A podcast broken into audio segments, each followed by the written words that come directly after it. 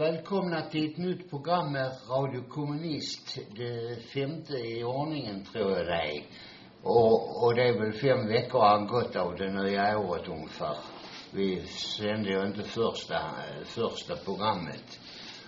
Och, och idag eh, får ni ta er i kragen och se till att ringa in till studion på telefonnummer 040 692 83 84. Vi vill gärna att ni ringer in och framför både kritik och beröm och om det finns något som ni tycker ska berömmas naturligtvis.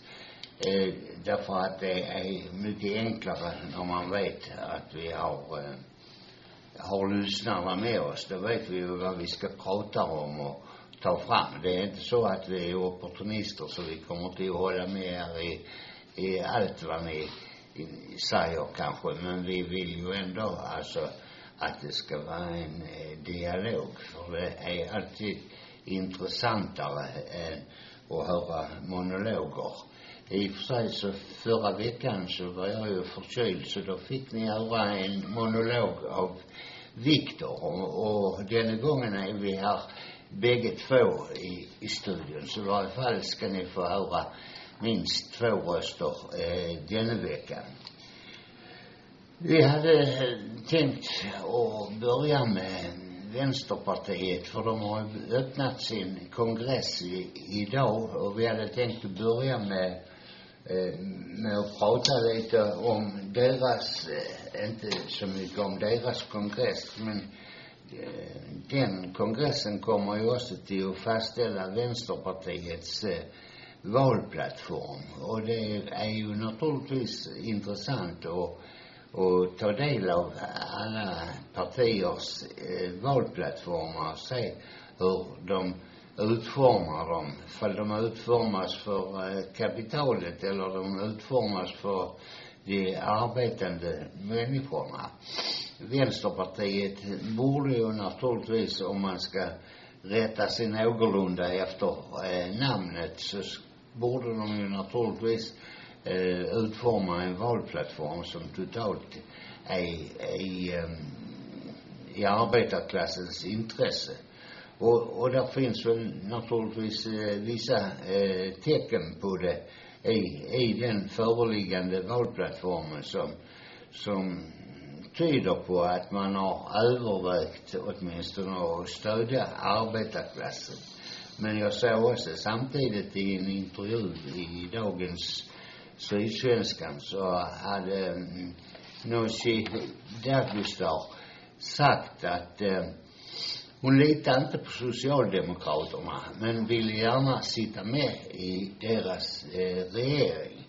Det är ju lite eh, märkligt, eh, tycker jag. Alltså om man inte litar på dem och varför ska man då sitta med i den regeringen? Är det för att eh, hon ska eh, hålla dem i örat och se till så att de får, genomför en, en riktig politik eller, eller är det för att man vill eh, tror sig gynna eh, Vänsterpartiet? Nu är jag inte säker på att eh, alltid att sitta med i en borgerlig regering eh, på något vis eh, gynnar vänstern. Om man ser historiskt på det så har det ju inte gjort det i andra länder där eh, vänsterpartierna har eh, gått in i, i eh, borgerliga regeringar eller gått in och tagit ansvar för det kapitalistiska uppbygget. Nu, nu har de ju i sin eh, valplattform, i synnerhet i inledningen, har de ju tagit upp att eh, eh, vi bygger landet. Jag vet inte, jag tycker jag känner igen just eh, den jargongen. Alltså man har hört den, hört den ganska mycket och, och, och då Till och med en sång ju. Ja, precis.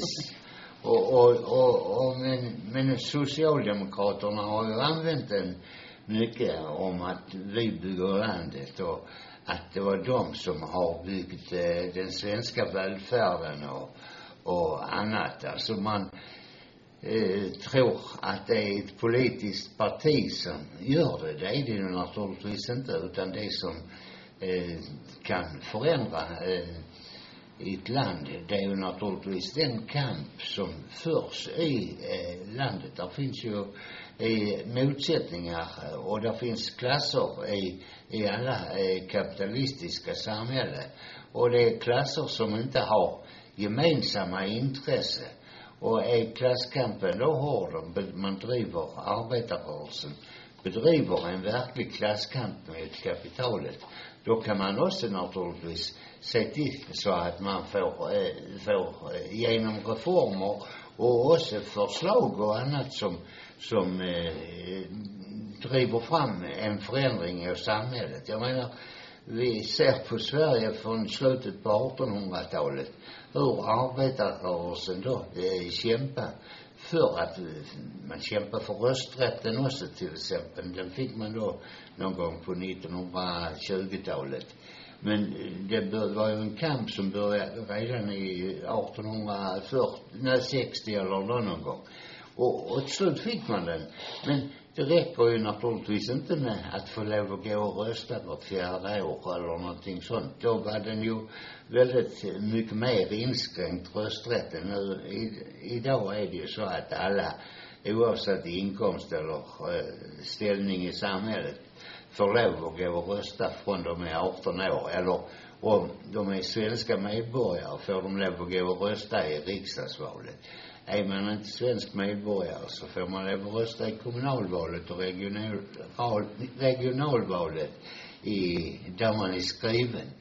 Så alltså rösträtten är ju helt annorlunda idag. Så, men, men makten har ju inte därmed förflyttats från storfinansen och kapitalet. Den ekonomiska makten och allt annat, eh, den ligger ju fortfarande i storfinansens händer. Alltså det är de som äger tidningarna, det är de som är propagandister och kan, eh, kan genomföra sin vilja med hjälp av propaganda och på alla sätt och vis. Och det är ju nat- naturligtvis det motståndet som arbetarrörelsen eh, måste bryta. Alltså arbetarklassens reformkamp, om vi bortser från den reformkamp som de bedriver när de är helt så totalt renons på klassmedvetenhet så att de ställer sig fullständigt på kapitalets sida. Vilket vi har sett historiskt när det gäller till exempel de fascistiska rörelserna under andra världskriget. Vi, vi ska liksom inte, det blir liksom lite felaktigt att säga att det är en, en helt borgerlig rörelse. Att säga att arbetarklassen ändå inte var inblandad i det. Eh, och, och, eh, men i övrigt så är det alltid arbetarklassens omedvetna socialistiska tankegångar som finns i bakgrunden för all reformkamp i, i grund och botten. Att de hela tiden strävar i, i ramen för klasskampen att själv ta makten. Eh, det är just det att de inte har riktigt den medvetenheten att alltid att de fattar riktigt vad det handlar om. Att, eh, jag menar borgarklassen är ju väldigt medveten om det på det viset att småborgaren förstår att den vill bli en medelstor borgare och medelstor borgare, förstår att den vill bli en, en storborgare, en stor kapitalägare. I, och så är det med bönderna och så vidare. Det är bara arbetarklassen som inte förstår som klass att man måste sträva och för att man ska själv bli den härskande klassen måste man själv ta makten helt enkelt. Men den, den där kampen måste alltid börja någonstans. Det, det, det, det kan ju inte börja med att de helt plötsligt, arbetarklassen här i Sverige med en miljon, vi säger en miljon personer går ut imorgon och sen nu, nu jävlar är det, ska vi ha en socialistisk revolution. Det är väldigt tveksamt att det någonsin skulle ske på det viset. Utan det är helt enkelt en förberedelse för arbetarklassen i grund och botten. Och det är just det reformkampen i mångt och mycket är. Sen är det givetvis kommunisternas uppgift att medvetengöra folk i den här kampen. Att få dem att driva på den lite till liksom. Och att få dem att ändra fokus och tänka efter lite. Ja men alltså du vill ju att all vård ska vara offentlig. Varför kan inte alla bankerna vara offentliga också till exempel? Alltså de andra delar av till, tillverkningsindustrin och allt vad det nu är för något. Så man börjar tänka lite i andra banor. Eh, men det, det intressanta är ju med den här valplattformen, som ett förslag givetvis. Det är partistyrelsens förslag till en valplattform som man lägger fram här nu på kongressen. Eh, den är intressant i sig att det finns givetvis sanningar i den. Eh, och den bästa lögnen av alla är den lögn som är närmast sanningen. Så, så enkelt är det. Och, denna, i, och i denna här lögnen finns det väldigt mycket som är nära sanningen eh, i, i själva allmänna beskrivningar. I, i, att det är arbetarklassen som bygger samhället helt enkelt. Eh, eh, I grund och botten. Och det är väl ingen som skulle säga emot det där. Vad som är lögnen, den viktiga lögnen i den här, det är att Vänsterpartiet vill påstå på något vis att de har ingenting med den, med, vad heter det, politikens inriktning i Sverige att göra. De, I den här är det skrivet som att de står utanför riksdagen, som de står utanför regionerna, som de står utanför kommunerna. Ett parti som kanske har 300 medlemmar eller något sådant som lägger fram denna val. Och den kan jag förstå. Men när man inte är självkritisk alls själv i den politiken som utformas, den som man kritiserar. När man till och med i, i, i texten skriver att det inte bara är högern utan det är också socialdemokratiska regeringar emellanåt som har drivit på den här typen av privatiseringar och så vidare. Okej, okay. men vem har de styrt med? Vem är det som har vet utgjort regeringsunderlaget under hela den här tiden? Det är givetvis Vänsterpartiet. Och då kan man självklart inte komma undan med, med sitt eget ansvar ju i sådana fall. Om det är ett parti som stödjer en, en viss typ av regering, eller som du säger Jan, att hon till och med går ut och säger, ja jag skulle gärna vilja sitta i den här regeringen. Då du självklart ett ansvar utanför den politik som kommer utifrån den Man kan ju inte påstå någon, någonting annat. Det blir bara idioti att påstå någonting, att om man stödjer en regering hela tiden och säger, ja men vi har ingenting med det där att göra. Det, vi bara ger den stöd så att den kan existera och göra alla de nedskärningarna. Gå och sticka och bomba sönder Syrien eller vad de nu hittar på för någonting. Men vi har ingenting med det där att göra. Det är ju bara en absurditet att, att gå och tala på det där viset. Och det är just därför också att Vänsterpartiet alltså vad är det Lenin skriver? Att en av de mest, alltså självklarheten för ett seriöst parti, det är att man är självkritisk emellanåt, att man har gjort idiotgrejer. Och, och det, jag menar, Vänsterpartiet är väldigt tydligt att de inte förmår att göra de där sakerna. De vill låtsas som de har, alltså överhuvudtaget inget ansvar uh, från den politiska inriktningen och i, i det här. Och, och då menar jag att då är man inte seriös som ett parti i sådana fall. Du har suttit i riksdagen i praktiken alltid. Du har, du har varit med, framförallt de sista 30 åren, där var du kritiserar, har du varit med själv och suttit de regeringarna som har genomfört de nedskärningarna. Inte regeringarna, men du har ju undergjort eh, underlaget för det. Du har stött regeringarna. Så då har du självklart ett ansvar för dem också. Jag vet inte riktigt hur man ska beskriva det på ett annat sätt. Jag menar om jag, om John här går och slår ihjäl en person och, och jag går och kör honom dit och jag säger till honom, titta här, det är här inne, du ska gå in och slå ihjäl en person. Då kommer jag också dömas till brottet ju. Det kommer inte finnas en sån att jag inte var inblandad i, i det här mordet ju. Och likadant är det med de här sakerna. Om de skär ner och jag ger dem tillåtelse att skära ner, då är jag givetvis ansvarig för det där. Jag kan inte springa omkring och låtsas som det förhåller sig på något annat vis. Nej. Nej, de tar ju i och för sig upp lite, man kan ju säga det, man kan ju ta detta som en eh, självkritik vad de skriver där. Så, alltså i samband med eh, samhällets oförmåga att eh, hantera klimatomställningen har det varit tydligt. Medvetet avsäger sig politiker förmågan att förändra trots all vetenskap pekar på att förändringen är nödvändig och akut. Och, och det är ju naturligtvis... Det måste gälla dem då också. Precis. Och sen tar de upp det som är ansvariga för att det ser ut som, äh, ut så här.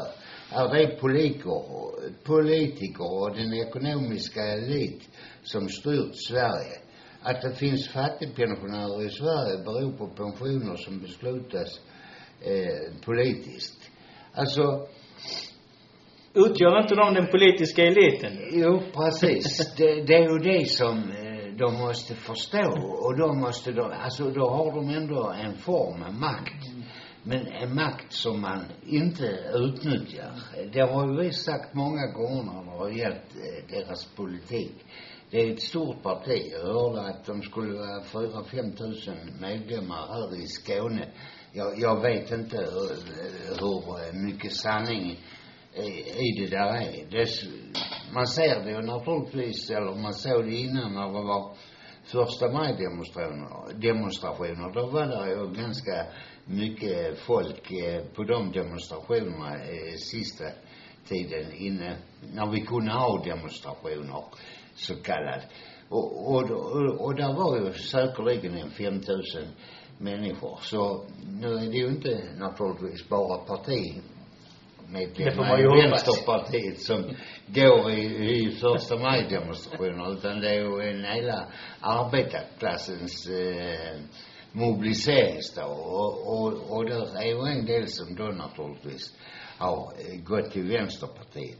Men annars, om man ser dem på olika demonstrationer och sammankomster av eh, olika slag det kan gälla solidaritet med Palestina eller, eller med något eh, annat land eller flyktingar eller eh, andra saker. Mm. Så är det inte så att man ser 5000 vänsterpartister eller inte ens en gång tusen vänsterpartister och inte ens en gång 300 för det mesta eller det ligger kanske på 100 i bästa fall. Jag vet ju många, många demonstrationer där vårt parti och vi är inte kanske mer än 50, 60 medlemmar i Skåne. Och, och ändå så är det en 20 stycken från SKP och där kanske fem stycken från, från Vänsterpartiet. Så de har alltså, det ansvaret de påvältrar de andra, det har ju de medverkar Vänsterpartiet till och ge dem den makten. För makten kan man inte bryta genom att bara prata med dem utan det måste naturligtvis demonstrationer och, och, och lite tuffare tag till för att man ska kunna förändra politiken. Man ska stänga in dem som de gjorde i Danmark, i riksdagshuset. Nu beslutar ni som vi vill, annars så kommer ni fan inte ut härifrån. Men det är just det, vi, vi tog upp det här för ett par år sedan, eh, kanske var fem, sex år sedan, i samband med de händelserna i Kärrstorp till exempel. Där var Jonas Sjöstedt sedan gick ut och kritiserade väldigt hårt den eh, autonoma rörelsen. För det var uppenbarligen en, nazist när de attackerade som hade blivit knivskuren av alltså av demonstranterna själva, för de var motdemonstranter, nazisterna. Eh, och så tyckte liksom han det var förjävligt och allt vad det nu var. Och då lyfte vi fram just de här att de här människorna har alltid varit väldigt, väldigt glada över att de utomparlamentariska har hjälpt dem vid vissa demonstrationer. De har till och med frågat oss emellanåt om vi vill hjälpa dem vid vissa evenemang och så vidare. De är väldigt glada för det där. Men sen när det väl liksom gäller att ge stöd och så, då, då är det precis som att, nej, då skiter man i det. Alltså, de har själva en oförmåga att mobilisera egentligen. Och anledningen till att de har en oförmåga att mobilisera, det är delvis att man inte har ett riktigt projekt egentligen i grund och botten. Man vill göra någonting, utan det spretar lite här och där emellanåt är det det ena, det andra, det tredje. Man är inte, man är inte helt enkelt um, långsiktiga i sitt arbete. Man, man klarar inte att ha en långsiktighet. Och varför har man inte det? Jo, för man har en väldigt spretig ideologisk grund också. Där var, det är väldigt, så allting blir som minsta gemensamma nämnare med Vänsterpartiet. Och det är många människor som har varit med i Vänsterpartiet som har gått över till oss som har just tagit upp det här liksom. Att man, alltså, vi vet inte vad fan man ska göra liksom. Sitter här på ett möte med en trotskist, den andra är miljövän, den andra är eh, djurens vänner och den tredje är det tredje, fjärde, femte. Och vad vi får ut är ett flygblad som lika bra Folkpartiet hade kunnat skriva till slut liksom, när vi delar ut någonting. Vi, vi kan inte göra saker egentligen. Och det är en svaghet egentligen hos Vänsterpartiet. Det finns de som tycker och tror att eh, vi vill att, ja, jag hoppas de dör allihopa eller någonting i den stilen. Alltså det finns ingen som mer än oss vill att Vänsterpartiet ska vara ett riktigt bra parti liksom, som verkligen Skit i att de är ett kommunistiskt parti, men åtminstone ett riktigt, riktigt bra stridbart parti. Det är ingen mer än oss som vill att de ska vara så. Varför skulle inte vi vilja vara att de skulle vara så? Vi tjänar ingenting på att de blir skit, ännu mer skitliga. För arbetarklassen förlorar på det i grund och botten ju. Och det är just därför jag menar för att man kan inte lita på dem helt enkelt i grund och botten. För det är mycket floskler hela tiden att man ska göra det ena, ena och det andra. Och jag tittar på den här valplattformen Och jag tror, det finns saker som är bra i den, i, i själva, det som man lyfter fram. Att, eh, i, i, som det här, vänster, det gör inte Vänsterpartiet ensamt. Vi är många som bygger landet. Du som jobbar inom vården med märken från munskydd och visir, du som bygger vägar, bla bla bla och allt det där. Men varför är det, varför ligger oförmågan i att skapa en rörelse hos dem? Jo, givetvis för de är, detta sträcker sig hela vägen tillbaka till 70-talet när man äntligen likviderade, försökte likvidera det kommunistiska partiet och APK skapades utifrån den situationen som är SKP idag. Där diskussionen aldrig var Sovjetunionsfrågan egentligen. Det var bara en sån plattityd i, i grunden, som, som många vänsterpartiet vill fortfarande lyfta fram. Utan vad det handlade om, ska man ha ett kommunistiskt parti eller inte? Ska man arbeta i närheten med arbetarklassen i fackföreningsrörelsen, PRO och allt vad det nu än är för någonting? Göra dem till verkliga kamporganisationerna? Eller är det en sossehistoria och vi ska springa ut och dela ut lite flygblad och lite hippiegrejer eller något sådant? Det var egentligen det som var diskussionen i grund och botten. Och tyvärr så vann de som ville likvidera kommunistpartiet. Och därför blir det alltid väldigt förvånande för mig emellanåt när man ser människor på deras kongress som ställer sig ovanför och på talet och så jag förstår inte varför vi inte har ett större inflytande i fackföreningsrörelsen. Nej, men ni har ju tagit beslut emot det ju. Det är inte konstigt ju. Det är det, det, är det diskussionen handlar om. Och innan Vänsterpartiet verkligen börjar ändra på den typen av politik, att man verkligen går in, inte sitter och snackar med Thomas Baudin och allt vad de är, fan skiter i dem. Utan gå och prata med dem som faktiskt är på, på golvet på fackföreningsrörelsen och organisera dem, de med dem i, i rörelsen och så vidare. Innan dess kan Vänsterpartiet aldrig bli någon form av, eh, vad de vill bli för någon, någon typ av reformistisk maktfaktor som driver framåt, åtminstone gör det lite bättre för arbetarklassen i Sverige. Nej, alltså, det, det är som du säger, alltså det är väldigt eh, blandat eh, valplattform. Alltså riktiga saker räknas upp. Alltså till exempel att Sverige har aldrig varit rikare än vad det är idag. Men rikedomen fördelas orättvist. Det, det är ju något någonting som har varit känt kanske de, i varje fall 50, 60, sista åren, ännu tidigare naturligtvis. För jag menar de på 30-talet, 20, 1920-talet, 30-talet. Kanske inte så bra statistik. de, de, de kände det in på bara kroppen naturligtvis.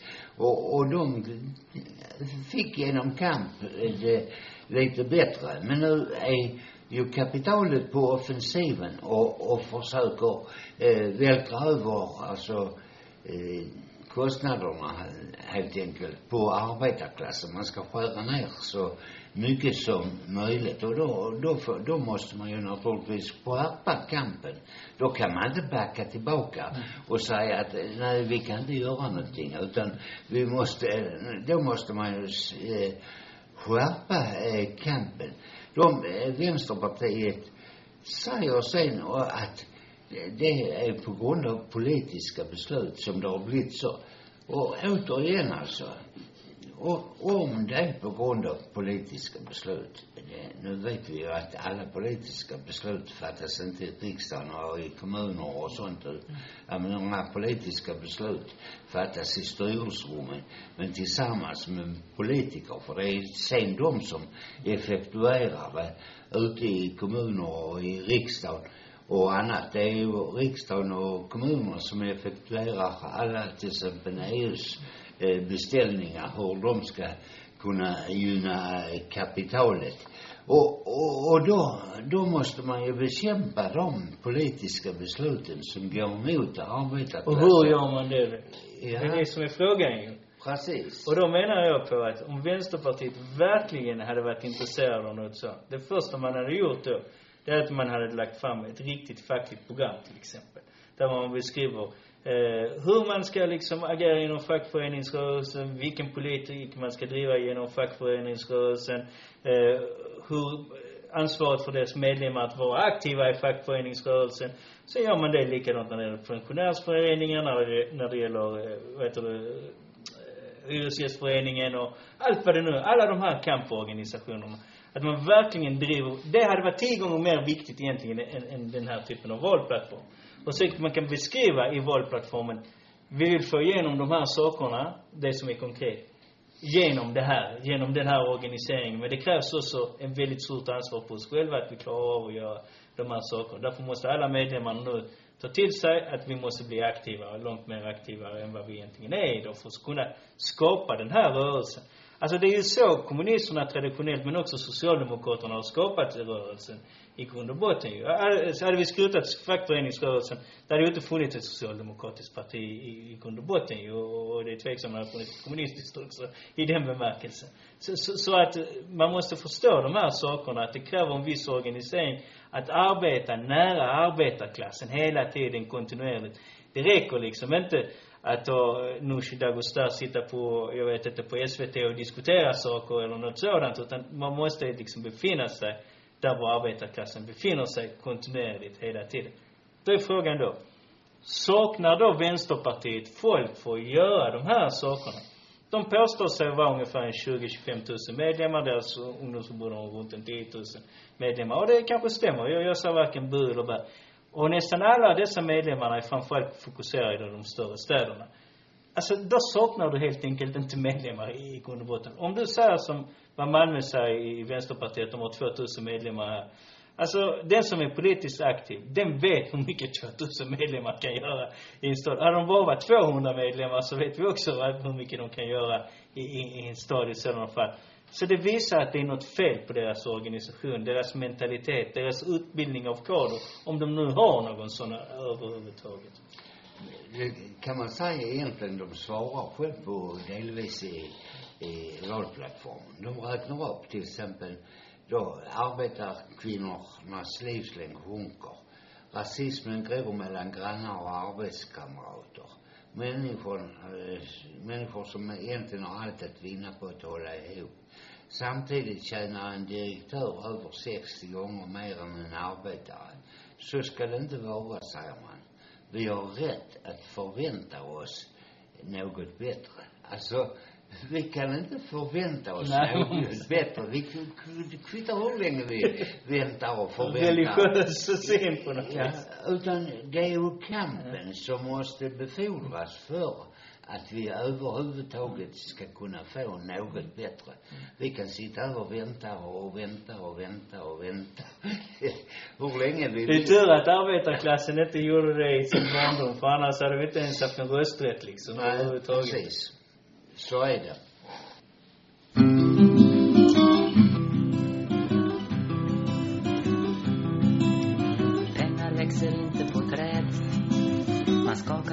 fram dem ur hatten.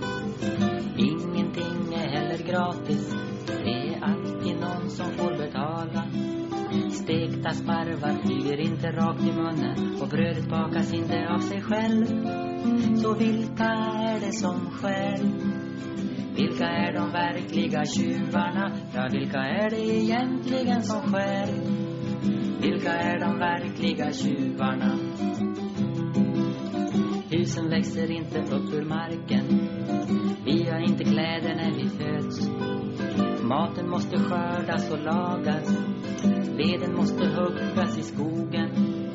Visserligen får vi ännu andas fritt. Men människan kan ju inte leva på luft. Det strider ju mot allt förnuft. Så vilka är det som stjäl? Vilka är de verkliga tjuvarna? Ja, vilka är det egentligen som stjäl? Vilka är de verkliga tjuvarna? Svenne hämtar pengar på banken med hjälp av en pistol. Nu kallas han för rånare och tjuv och får sitta många meningslösa år på kåken. Men varifrån kommer bankens pengar? Vilka har jobbat ihop dem? De växer ju inte som någon slags mossa i kassavalven. Jo, banker är fiffiga affärer. De tar saftigt betalt för att låna ut dina pengar. Så vilka är det som stjäl? Vilka är de verkliga tjuvarna? Ja, vilka är det egentligen som stjäl? Vilka är de verkliga tjuvarna? Jobbar i fabriken i ett skitigt och tunsamt jobb. Men fabriksdirektör, han har mycket högre lön plus ett lättare och friare jobb. Varför är han mera värd än Kalle? Varför har han högre lön? Varför ska han bestämma allt? Medan Kalle får kämpa som en sate för att få sin vilja fram. Kallar du det demokrati? Då har du ett konstigt språk. När resultatet av hela karusellen är att Kalle får betala till bankmän och kapitalister. Han betalar för rätten att få knipa käft och hålla sig på mattan. Ja, så vilka är det som stjäl? Vilka är de verkliga tjuvarna? Ja, vilka är det egentligen som stjäl? Vilka är de verkliga tjuvarna?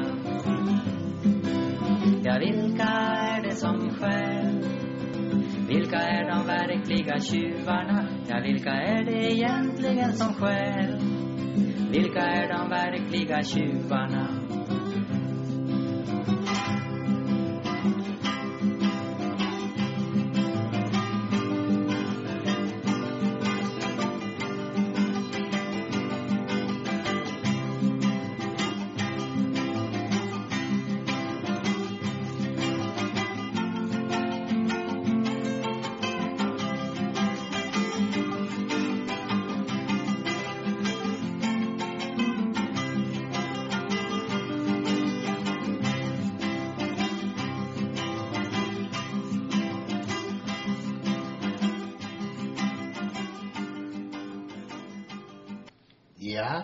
Telefonnummer till studion 040 692 83 84.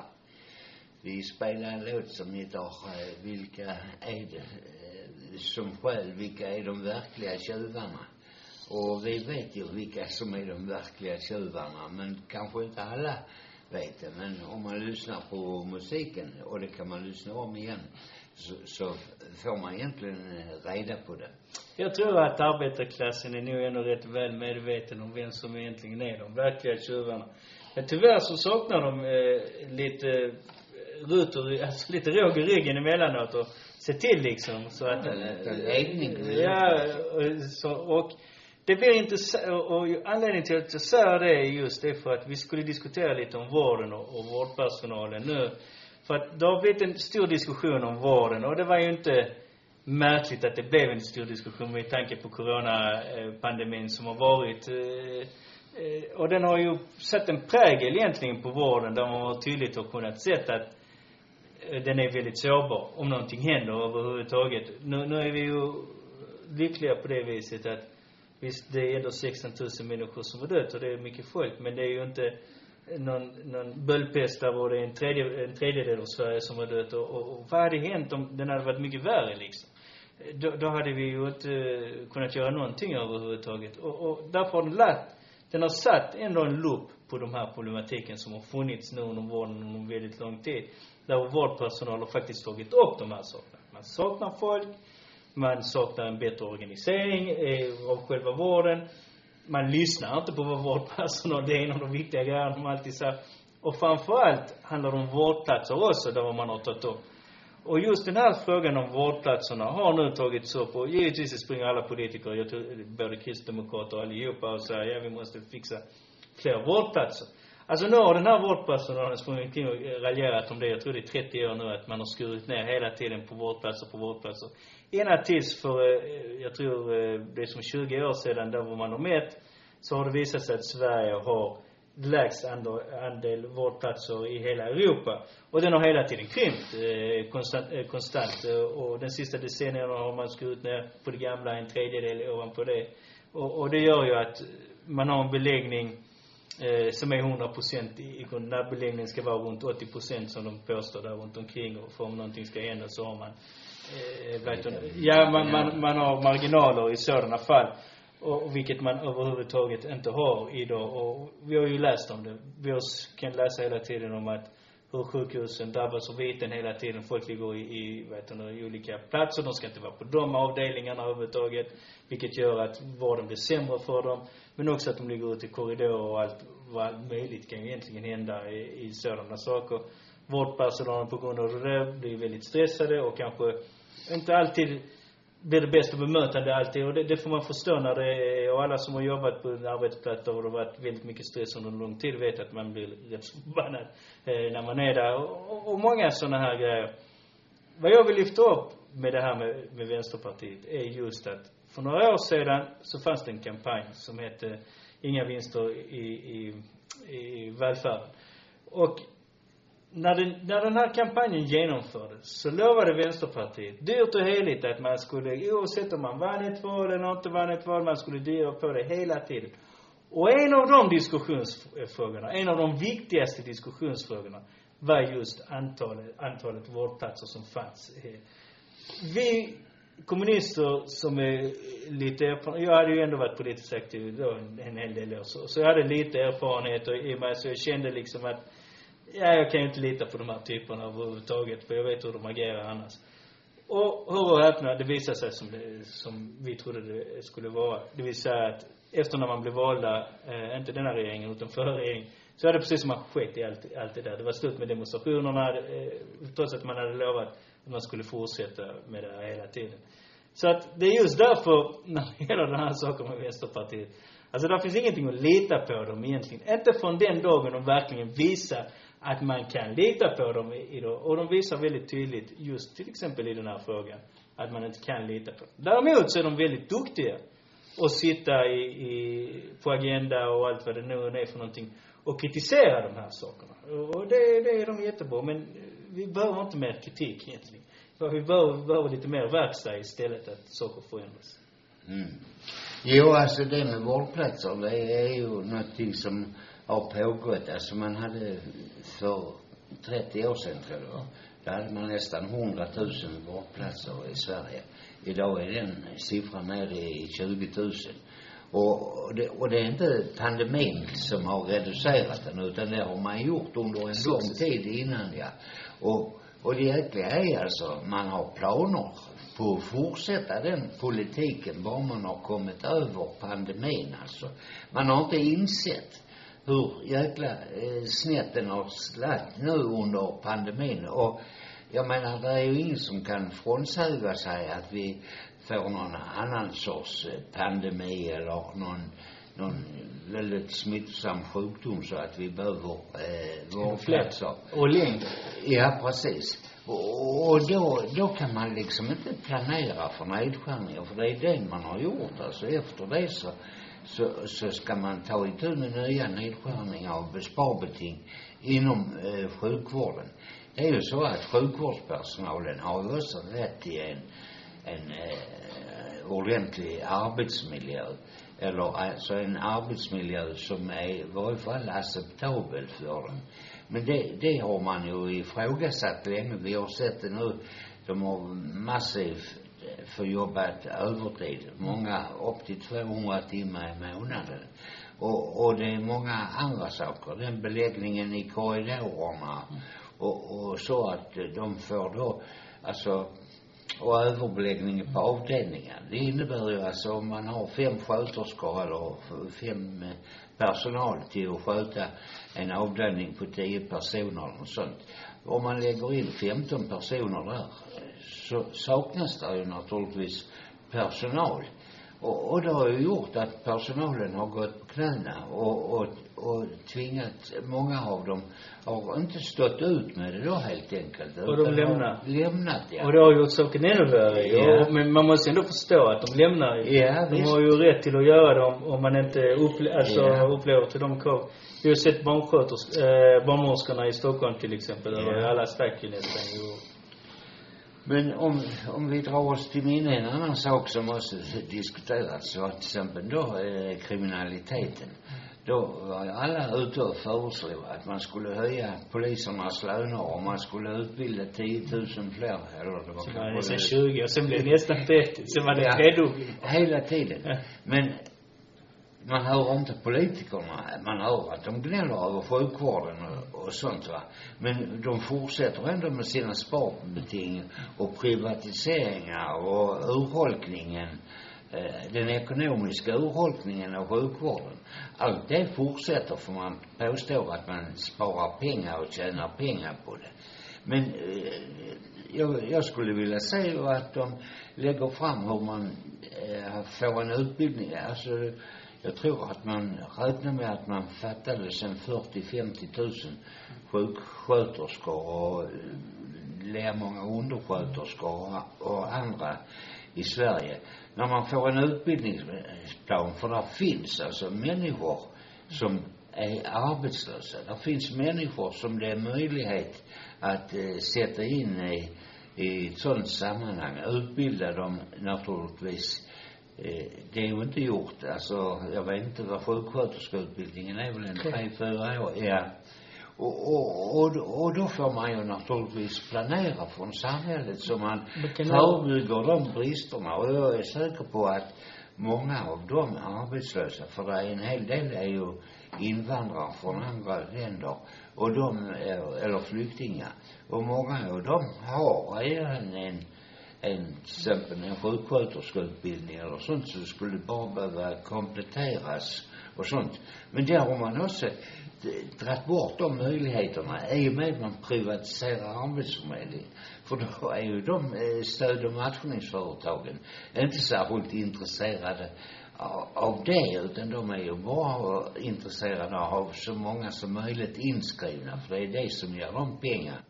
Ja, alltså när det gäller de här sakerna, framförallt undersköterskor och sådant, så finns det ju ingen anledning till att man, när man har en sådan brist, att man inte skulle kunna genomföra någon typ av lärlingssystem och, och, och sådana. Sjuksköterskorna är lite svårare eftersom de är, det är en, en universitetsutbildning, högskola och universitet. Men man kan ändå göra vissa delar av det. Ja. Mer, eh, så, så att, eh, eller en halv sjuksköterskeutbildning som man kan gå in och senare när du har tid, när vi har fyllt upp tillräckligt mycket tid, vet du vad, du kan gå och studera, du har din lön under den tiden du studerar och under, kompletterar det här färdigt. Eh, så att, eh, där finns väldigt mycket man kan göra på de här sätten och faktiskt få bort de här problemen. Och de här problemen skulle vara borta säkert inom tio år i, i sådana fall, om det hade funnits en politisk vilja att faktiskt genomföra det här. Men alltid, den enda politiska viljan jag ser det är att vissa eh, skär ner och andra klagar på andra för att de skär ner istället för att faktiskt organisera folk till att nu, nu får det vara slut liksom med det här. Och precis som du säger att man får göra lite med det där, du vet de där gamla svart och vita Frankenstein-filmerna när de gick och attackerade ett slott med eh, högafflar och, och facklor och så brände de ju. Alltså något sådant måste ju tillkomma ju till slut ju. Att man gör det. Och det är ju likadant med skolan i sig själv också. Alltså man kan inte utforma en skola som ser ut när jag gick i grundskolan. För det, det är ju mer än 30 år sedan när jag gick i grundskolan. Vi, har- jag hade liksom ingen dataämnen på den tiden och allt annat som finns idag. Det innebär ju givetvis att skolan har blivit mer komplicerad. Då, eftersom den har blivit mer komplicerad, det som är bra det är att man ska försöka göra förskolan obligatorisk så man förbereder sig in till skolan. Det är en bra sak. Men det man måste också göra, eftersom den är så mycket mer komplicerad idag, då måste man helt enkelt ha färre elever per klass. Då måste så att eleverna får mycket mer tid. Du- du- En lag på att du får max ha 20 elever alltså i en klass. Och sen kanske, till och med i de första åren ska du max vara 15. Och sen när du väl fått en form av studiedisciplin ska man klara av att ha 20 sedan. Eh, men jag menar, man kan inte ha klassrum med 30 och, och så vidare. Och, och givetvis så ska den vara ju eh, baserad på de senaste vetenskapliga rönen. Vi ska inte ha några jävla kreationistskolor eller något sådant. Eh, det är ju bara absurt att överhuvudtaget man ska springa omkring och börja tjafsa om sådana saker i, i det här århundradet. Mm. Jag hörde med, alltså SFI är ju också en del av den utbildningen som ska till för att eh, människor ska kunna ta andra utbildningar sen. Och jag hörde att eh, med flera stycken eh, som går SFI-utbildning, att de kunde vara upp till 40 stycken elever i, i en klass. Visserligen är det vuxna människor och sånt så det är kanske man hälften är analfabeter och andra hälften är semi kanske och, alltså det är allt möjligt ju. Vad, Ja. vad ska nivån och, vara? och, ja, och, och de kommer ju också det är inte så att man samlar alla syrier i en klass och alla eh, all- från ett annat land i en annan klass eller sånt så de har ju helt olika språk. De måste lära sig svenska och det går ju naturligtvis inte med 40 pers i en klass. Jag menar en klass, eh, jag vet inte om det var 45 minuter där också eller 50 någonting. eh, om man ser tiden per elev läraren har så är den ungefär en minut för man måste förflytta sig mellan eleverna också. Sen tillkommer det två grejer, eller egentligen tre saker. Delvis om du ska veta om du får stanna här, vilket också gör det lite svårt att studera. Två, du har varit med i en konflikt eh, där var du bombats sönder helt liksom och, och givetvis och väldigt stor trauma bakom dig. Sen råkar det faktiskt vara så här, till skillnad från vad Sverigedemokrater och andra påstår. Den svenska språket, rent grammatiskt sett, det, det är alla världens språk är inte exakt likadana. Om man jämför de arabiska med svenskan som ett oerhört komplicerat språk för att, för att lära sig svenska och tvärtom för att de är inte kompatibla alls överhuvudtaget. Så därför tar det väldigt lång tid för dem att komma hit, och när de som kommer hit och lära sig svenska på ett bra sätt. Och ännu mer då ju, blir det givetvis att vi kan inte ha så många i, i ett klassrum. Vi måste helt klart ha färre så att vi kan verkligen eh, undervisa dem på ett bra sätt. Men det här visar egentligen eh, korruptionen i, i ett kapitalistiskt system det, som blir så ineffektivt till slut på något vis att eh, det enda effektiva som finns det, det är att suga ut arbetarklassen så mycket som möjligt och ingenting mer. Och det är lite det Lenin också tar upp i imperialismen när han förklarar hur imperialismen till slut blir utvecklingsfientlig till slut. Den vill, ja, jag tjänar ju pengar, varför ska jag vilja utveckla någonting mer i grund och botten? Nej, det är ju det man tar upp också i tidningen Arbetet, alltså invandrare, eh, hur de eh, plundras mm. än mer eh, än eh, många andra på, på jobbet. Alltså, vi har ju sagt länge att man bör förbjuda bemanningsföretag. Och många av de som plundras på jobben, de kommer via olika bemanningsföretag. Ofta alltså utländska bemanningsföretag. Och arbetet tog upp de som planterar skog. Alltså de blev vissa, lovade vissa saker och bostäder och allt möjligt. Men sen när de kommer hit här och börjar plantera skogen så är det plötsligt helt andra förhållanden. Och vänder de sig då till facket så blir de ju naturligtvis utsatta för repressalier av eh, den arbetsköparen eller det uthyrningsföretaget som har hört, eh, hyrt ut dem. Och, och det är ju naturligtvis, det kan man inte räkna med något annat. Så har arbetarrörelsen alltid bekämpas alltså. Jag menar, när de, eh, som jag sa då innan uppe i, i, i gruvorna strejkade 1909 så blev de utsatta för eh, lockout i hela Skandinavien. De fick åka till Brasilien och till USA och alla möjliga länder då för att kunna försörja sig och sin familj. På den tiden så vräktes de ju från bostaden också så, eh, och det gjorde de på dagen. Eh, och, och naturligtvis är det ju hårt för, även för de eh, eh invandrare som utsätts. Men de måste naturligtvis också förmås att delta i kampen. Om vi tittar på det här problemet, bara snabbt innan vi går in på nästa som är rätt lustig i sig. Eh, det här, den här problematiken. Okej. Okay. 10 procent röstar på Vänsterpartiet i det här. Hur många är förespråkare för bemanningsfirmorna? Där finns det kanske en, en jävel som är, liksom jobbar som läkare och får extra betalt. Men rent generellt så, så finns det ingen. Hur många är förespråkare hos sossarna egentligen av de som jobbar där?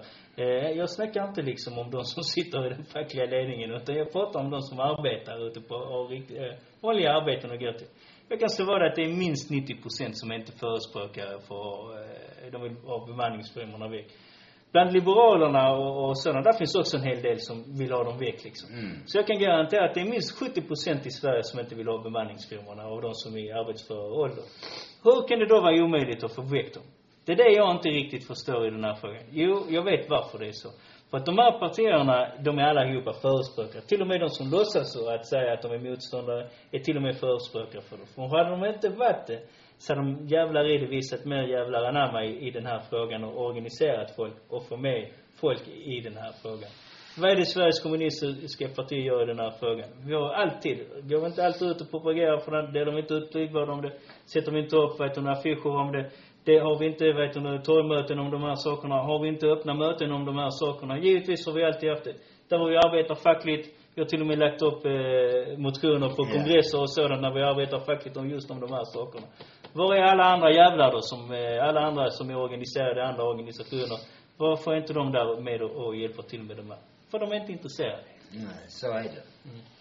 Det kommer en liten rolig nyhet. Eller ny, ny, rolig, rolig. Eh, Det handlar om historierevisionism i, i grund och botten. Och eh, den här med Sverige och historierevisionismen, det, det skulle vara en intressant bok att skriva. För vi har sett det här ske rätt mycket den senaste tiden.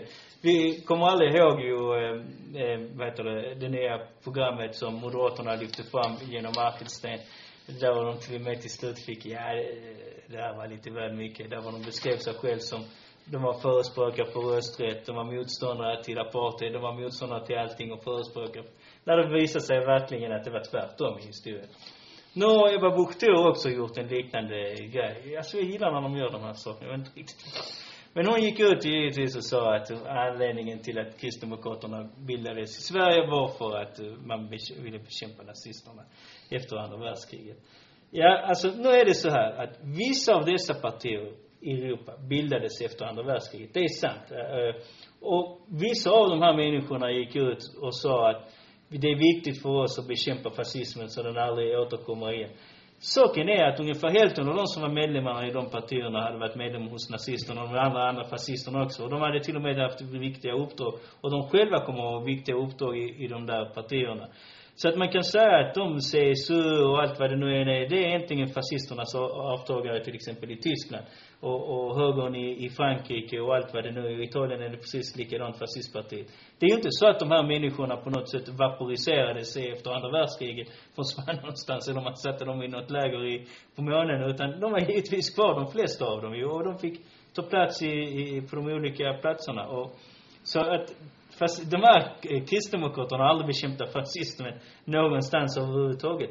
Tvärtom har de varit, haft väldigt nära eh, förbund med dem. Till exempel i Latinamerika har kristdemokraterna och varit kompisar med eh, de där människorna som slog ihjäl 200 000 människor i, i Guatemala när man berövade dem på marken där. Som ett exempel. Så de har aldrig varit eh, eh progressiva på det viset. Däremot i Latinamerika har vissa av kristdemokraterna varit lite mer progressiva än de europeiska. Men det, det är någonting annat egentligen. Men de har aldrig varit antifascister i den bemärkelsen. Tvärtom så ser vi hur de samarbetar, de konservativa samarbetar med fascisterna överallt i, rent historiskt. Och de gör det idag. Och Eva Busch Thor springer omkring nu och samarbetar med Sverigedemokraterna. Och det, det säger liksom allting i, i, i grund och botten. Det, det är vad är det man säger, det är samma barn. Alltså i, i grund och botten. De är halvfascister allihop. Eller som vi kommunister skämtsamt brukar säga ibland. Det finns bara kommunister och fascister i grund och botten. Jo, det är därför de sjunger eh, Gud och revolver. alltså, det, det, det, eh, det har vi ju sett nu många gånger tv-program från den kristna högern. Hur man står till exempel en kvinnor och sånt som eh, skulle söka bort. Då mobiliserar den kristna högern utanför och stod och trakasserade och och många gånger misshandlar kvinnor och USA skjuter de dem. Är de som gör, utför aborter och så. Ja, visst. Alltså, det, det, det är den fållan eh, Kristdemokraterna finns, även om de har haft, eh, vad ska man säga, trevliga partiledare och som har verkat sympatiska och sånt på alla sätt och vis. Men åsiktsmässigt så är de ju de, När det väl gäller. Ja, precis. I den fållan. Och det är ju därför man är så Eh, det är därför hon, eh, Ebba Busch, går ut och äter köttbullar med Jimmie Åkesson ju naturligtvis. För de är egentligen eh, samma skrot och korn. Det var som en, en bra artikel jag läste om liberalismen och kontra fascismen. Där var eh, den här artikelförfattaren tog upp ju att alltså liberalerna är inte fascister egentligen. Och de har mycket, emellanåt har de varit väldigt progressiva. Men när väl klasskampen skärps så ser vi historiskt att de börjar stödja fascisterna, eller åtminstone stora lager hos dem gör det, alltid stödjer fascisterna till slut i, i det här. Och, och, och så är det. Det är därför vi säger återigen, det finns bara kommunister och, och fascister i grund och vad ska man då göra? Ska man lyssna på Vänsterpartiet eller vad ska man göra? Nej, man måste faktiskt lyssna på Sveriges kommunistiska parti och, och se till så man organiserar sig och deltar alltså i kampen. Det är ingen annan som kommer till att lösa problemen åt, åt dig eller åt någon annan. Utan det Vi ska är inte förvänta oss något. Nej, vi kan inte förvänta oss att, eh, att, att, att de plötsligt lägger fram en stor reform. I och för sig så, så eh, var det ju häftigt att de eh, bestämde nu att eh, pensionärerna i augusti nästa år ska få tusen kronor, eh, lagom till valet, tusen kronor extra i bostadsbidrag. För det är ju så det egentligen eh, kommer till att utformas därför att man vill inte eh, Dagostar sa i och för sig också att pressa upp nivån på pensionerna. Men det är ju därför att man har man har lagt det utanför pensionssystemet egentligen. För socialdemokratin kunde inte gå in och rota i den pensionsuppgörelse som man- plundrar arbetarklassen. Nej, som man har med Moderater, Centerpartiet, KD och Folkpartiet. Det är bara Vänsterpartiet och, och SD som står utanför pensionsuppgörelsen. Därför fick man hitta eh, ett annat sätt, alltså att kunna betala ut eh, den valmutan. Eh, alltså, det är ju ingen som bestrider att pensionärerna, fattigpensionärerna, behöver den där eh, tusenlappen. Det skulle ha kommit för, för länge, länge sedan. Ja, visst. Så, så, så det är, det är ju naturligtvis bra att man äntligen gör det, men det är ju konstigt att man ska behöva eh, vänta endast till en månad innan ett, eh, ett val. Jag menar nu så skulle de verkligen behövt det när man ser att man har tillåtit elmonopolen och plundra människorna så, eh, i varje fall här nere, med höga elräkningar. Där alltså många, alltså pensionärer också, har fått fyr, fyr och femdubblade elräkningar. Och det är inte så alltså att de, att de använder mest el som, som har mer pengar. Därför att de har kunnat investera i, i eh, energibesparande åtgärder. De har kunnat eh, skapa bergvärme och vatten, vatten och de, de har haft pengar till att kunna investera och sänka sin eh, elförbrukning medan de fattiga har inte haft de eh, möjligheterna att eh, sätta solceller och, eh, och göra bergvärme och sånt. Det är de som därför drabbas mest av de höga elräkningarna. Jag tänkte säga att vi ska sluta nu, men jag måste ändå säga en sak till. Och, och detta var ändå veckans eh, lustigaste, om man ska säga så. Men jag glömde bort veckans vidrigaste också. Och det var den som jag läste på tidningen Arbetet om Martin Klepke som är deras chefredaktör där. Det var, eftersom ni kanske känner till så har inflationen höjts en hel del nu. Och då gick Martin Klepke givetvis ut i försvar till kapitalet och sa att man ska inte helt enkelt kräva för stora löneförhöjningar för att vi har redan en, en form av fungerande eh, lönemodell i Sverige och vi ska inte komma för det råkade vara så just nu. Så vi har alltså en person som ska stå och värna om fa- eh, arbetarklassen som helt enkelt säger sig att arbetarklassen inte får kräva alldeles för mycket pengar och en kompensation från de här sakerna.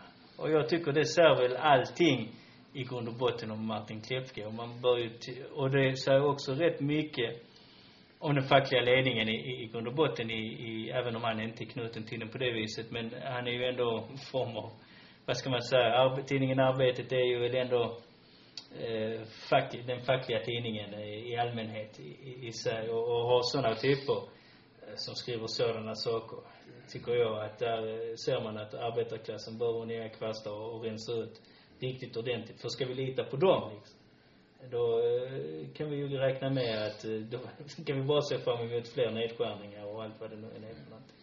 prisökningar och annat har gjort alltså att det är den värsta reallönesänkning vi har haft sedan 1993. Men han tycker att det är okej? Ja, sen 1993 och det var då när det var sån där eh, 500 100 procent i ränta. ränta och annat man devalverade alltså kronan med, var det 20-30 procent. Inte. Och, och det är klart, det blir ju en redig reallönesänkning också. Men den är nästan lika jävlig som har skett nu med höga energipriser och diesel och oljepriser och allt möjligt. Det är just därför man ska organisera sig i Sveriges politiska parti. Med det så säger vi tack och gör och ha en trevlig Framåt kamrater, till uppror manar Vår röda fana, vår röda fana. Framåt kamrater, till uppror manar Vår röda fana, som segern ger. Röda fanan ska mot seger gå. Röda fanan, den ska segern nå. Röda fanan ska mot seger gå. Leve socialismen, leve friheten. För alla utsugna stora skara Ska röda fanan signalen vara. Och proletärer, stå upp och kämpa Vår röda fana ska seger ge. Röda fanan ska mot seger gå. Röda fanan den ska seger nå. Röda fanan ska mot seger gå. Leve socialismen, leve friheten.